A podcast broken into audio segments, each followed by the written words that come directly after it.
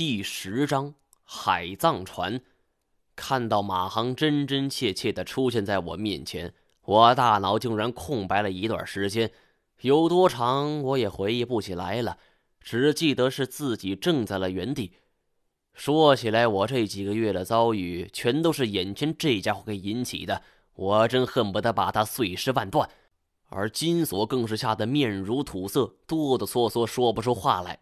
这这这这这，也是他当初亲眼看到马航被电白给干掉，而如今又囫囵个的出现在自己面前，这种事情怎么能够相信呢？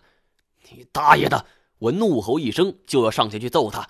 我反正没有见过马航挂掉，但内心的愤怒还是要大于恐惧。金锁赶紧拦住我：“王爷，王爷，王爷，别这么激动，别激动，先看看他怎么说。”马航倒是气定神闲，看样子根本没把我当回事儿。他说道：“从一开始我就警告过你，说危险，是你自己不听的，能怪谁呢？”而说这话的时候，他眼神瞟了瞟身后的严小姐，有一种说不出的闪烁。我一下子明白了，想起当初去神龙山，马航曾经不止一次暗示过我，严显将要害我。只是现在严小姐在场，她一定不好明说了。不过一想，我还是很难想通。她说严显江要害我，但最后也没什么事儿啊。我实在搞不懂为什么马航要给我出这个暗示。而更重要的是，这孙子还神出鬼没的，来无影去无踪。单冲这一点，严小姐能够找到他，那就是十分不简单了。我强压内心的怒火，使劲挣脱了金锁的阻拦，没好气儿地说：“我有问题要问你。”而没想到马航也说了句：“我也有问题要问你。”金锁在一旁是丈二和尚摸不着头脑：“你们俩在拍电影吗？严显江到底死没死？”我也顾不上严小姐的心情了，直接问住了我内心的最大的一个疑惑：马航是严显江的一个学生，朝夕相处。严教授的事儿，他应该知道最清楚。没有，马航说了这么一句，语气平和，没有任何矫揉杂作的味道。那为什么？哎，张一毛，你问过我了，该我问你了。我没有说话，也没有表示反对。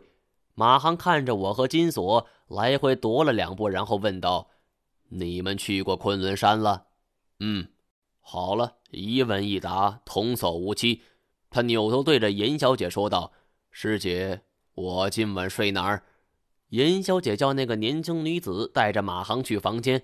马航说道：“我得先去休息会儿了，不过来日方长，这一次我会和你一起进那艘塔船，所以你不用担心，有的是时间问问题。”我很难受，就像是有人扼住了我的喉咙，让我呼吸都变得不痛快起来。马航的态度更是令人发指。新锁在一旁撇着嘴：“操，这小子还真他妈以为自己是二五八万呢。”他又看着我说：“毛爷，您拿个主意。”他的潜台词很清楚：偌大的房间里只剩下了我们俩和严小姐。严小姐坐着轮椅，身手是肯定没有。我们只要能够劫持她，就一定能够冲出去。而没想到，我这件事儿还没有计划好，严小姐突然开口说：“张一毛，如果你是想要绑架的话，我劝你想都不要想，没有我，你救不出你那位高冷的朋友太乾。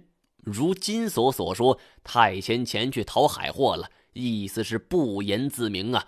他去了塔船，但是之后呢？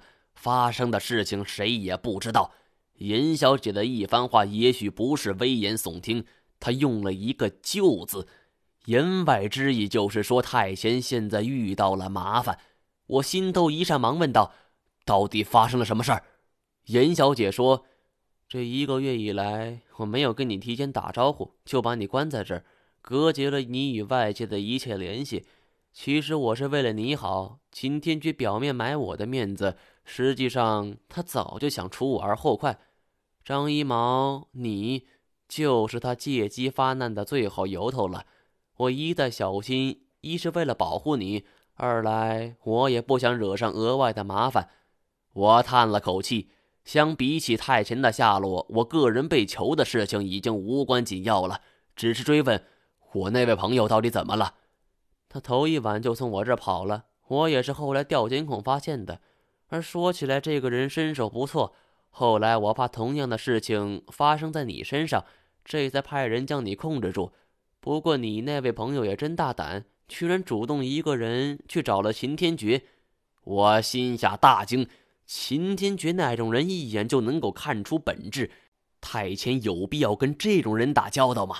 莫非太前是为了救二表哥？想想也不奇怪，当初在缅甸，太前就救过二表哥一次，而这一次深入虎穴，就再正常不过了。严小姐自己控制着电动轮椅来到桌前，示意我和金锁是坐下说，伴随着口中散出的烟雾说道。我以为他主动投靠了秦天觉是想救出干爷，后来发现没那么简单，难道不是吗？干爷还在秦天觉的手中，这是我这边能够打听到的最新消息了。所以何去何从，你自己选。什么意思？很简单，不管你怎么选择，我这边都会组织人进入一趟塔船。不过你跟我们去的话，可以救你那位高冷的朋友。而你如果不去，我们也不会给他收尸。毕竟在海里都过了这么久了。对了，忘了跟你说了，秦天爵那边是你那位朋友带路，而我这边则是马航带队。一个人在水里的极限是多少？前几天我刚刚试过。如果说太谦真的进入那艘沉没的塔船，按照时间来算，很可能早就挂了。我整个人泄了气儿。肩膀松垮着，靠着沙发来了个标准的葛优瘫。金锁看了我半天，才问：“毛爷，你看看这笔买卖划算吗？”我几乎是不假思索的就说了一个字：“去。”想想当时之所以会说出这个字儿，一是原因就是太监救过我不止一次，于情于理我都要去收尸；第二个原因就是年轻人的冲动了。严小姐非常满意的点点头，我会尽快给你们安排专业的潜水教练，一切都会快速进行。二位努力吧。二位，当我转过头看到金锁那一脸的欣喜之色的时候，恍然大悟：金锁这人太爱外露，一切都表现在外边。而有这样一位猪队友，严小姐是摆明吃定我了。忽然，我注意到了一个极小的细节。严小姐微微欠身告辞，抬起头的一瞬间，她嘴角带着一丝不易令人察觉的笑，是那种很诡谲的笑。这种笑容是令人不寒而栗。我一度以为是我看错了，但是那心头的一颤，又证明了我绝非是幻觉。等一下，我忽然叫住了她。严小姐转过身来，怎么，还有什么不明白的吗？那艘塔船跟严教授有什么关系？严小姐轻轻笑了一下。我父亲和文伯伯去过那儿，你怎么知道的？严小姐是笑而不语呀，而是扭头望向马航那个方向。马航，这家伙身上的谜团是一点也不比严显江少啊！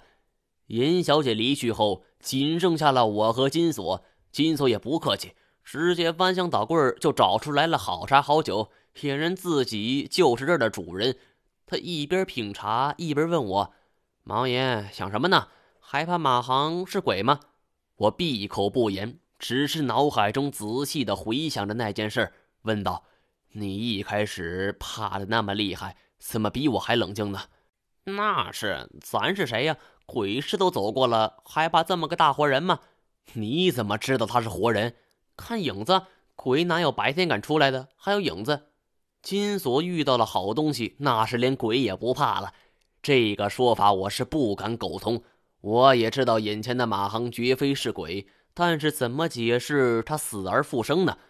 我俩刚认识的时候，另一个马航已经跟着金锁他们一同进山了，而同一时间，除非是有分身术，这个问题只有改日亲自去问马航了。而同时，另一点令我十分费解。我问金锁为什么这么醉心于去塔船，然后我给金锁简单说了一下塔船的构造，和金天觉所说的塔船来历。金锁说道：“塔船的格局不一般呐，那么大一艘船，还在上边修了一座高塔，摆明了是不同于一般海船的结构。而且这一艘船的位置离海岸不远。”他认定了秦天觉所说的是当年张弘范率领蒙古大军征战的时候的船，但这种船显然不是战船呐，也不属于民用船，更谈不上实用性了。那么只有一种解释，这是海葬船。海葬船，我虽然不是倒斗出身，但是对于海葬船还是有所耳闻的。不过第一次在现实生活中接触这种船。还是难以对这种结论产生信赖的心理。如果说这艘船是属于张弘范的南征大军，而征战途中死个把人是很正常的，海葬想必也是当年没办法的办法，总不能扛着尸体走吧？但建立在海葬船的理论上，我无法找出太闲不顾个人安危，主动投靠秦天觉潜入塔船的合理解释。金锁问我能不能找到这艘船的照片。我想起二表哥干校前的小木屋里边有，便去找严小姐说明。严小姐马上派人去取，当天下午照片就顺利的取了回来。金锁是一张张仔细的看，有时候还会煞有介事的紧皱眉头，敲敲自己的脑门。除了倒斗的买卖，很少有事情能够让金锁如此的费心了。好半晌，金锁才将这些照片一一的罗列完毕。将照片按照顺序整齐的码在桌子上边。报告毛爷，经过我仔细的甄别，已经可以断定，这他娘的是一艘地地道道的海葬船。终于坐实了，我不知道这时候应该是紧张还是应该松口气儿。我问金锁做出这个判断的依据是什么？金锁指着照片说：“毛爷，您老看这儿了吗？这里有一个圆形的洞，看到了吗？”的确。要不是金锁指给我看，我很难发现。按照张弘范南征时算起，这艘船躺在这儿已经是近八百年了，上边已经是满是海藻和贝类了。再加上那一晚二表哥的屋子里边仅仅有一盏煤油灯，我竟然一时未能看清。这么圆一个洞，摆明了不是自然撞击形成的，这就是人为开凿的。